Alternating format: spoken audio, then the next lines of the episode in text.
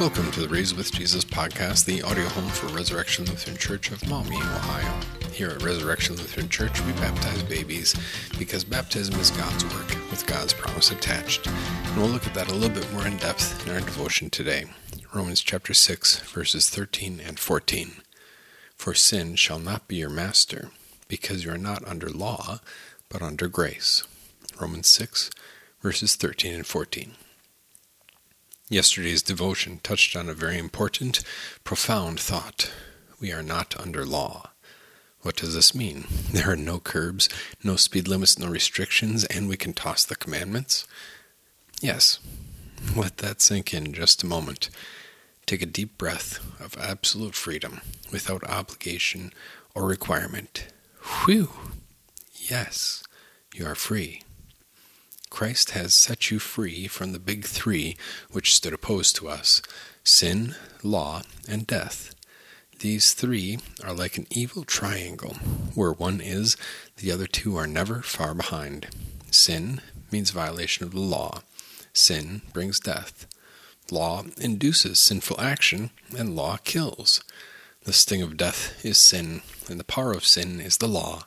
This is a major theme throughout Romans chapters 6, 7, and 8, the big three opposing us sin, law, and death.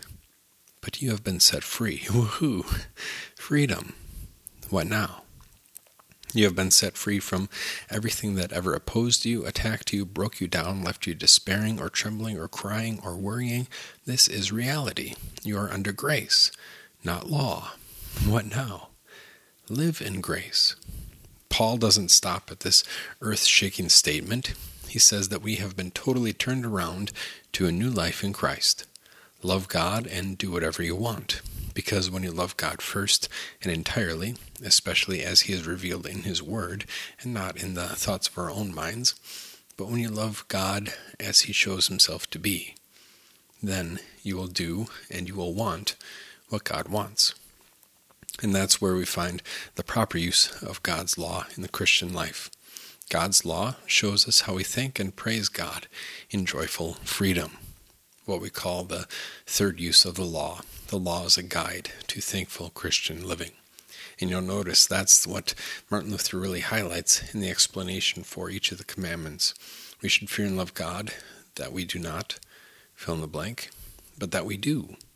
But the point being, our obedience to the commandment is out of fear and love for God, which is an attitude of faith.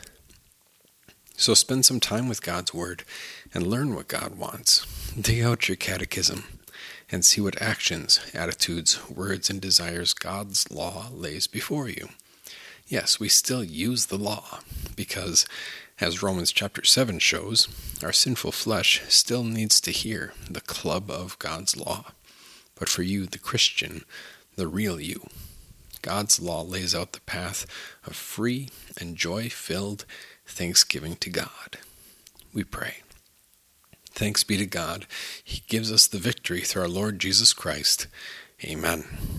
That verse, of course, from 1 Corinthians 15, verse 57, and that is paralleled quite strongly at the end of Romans chapter 7, verse 25. God bless your day.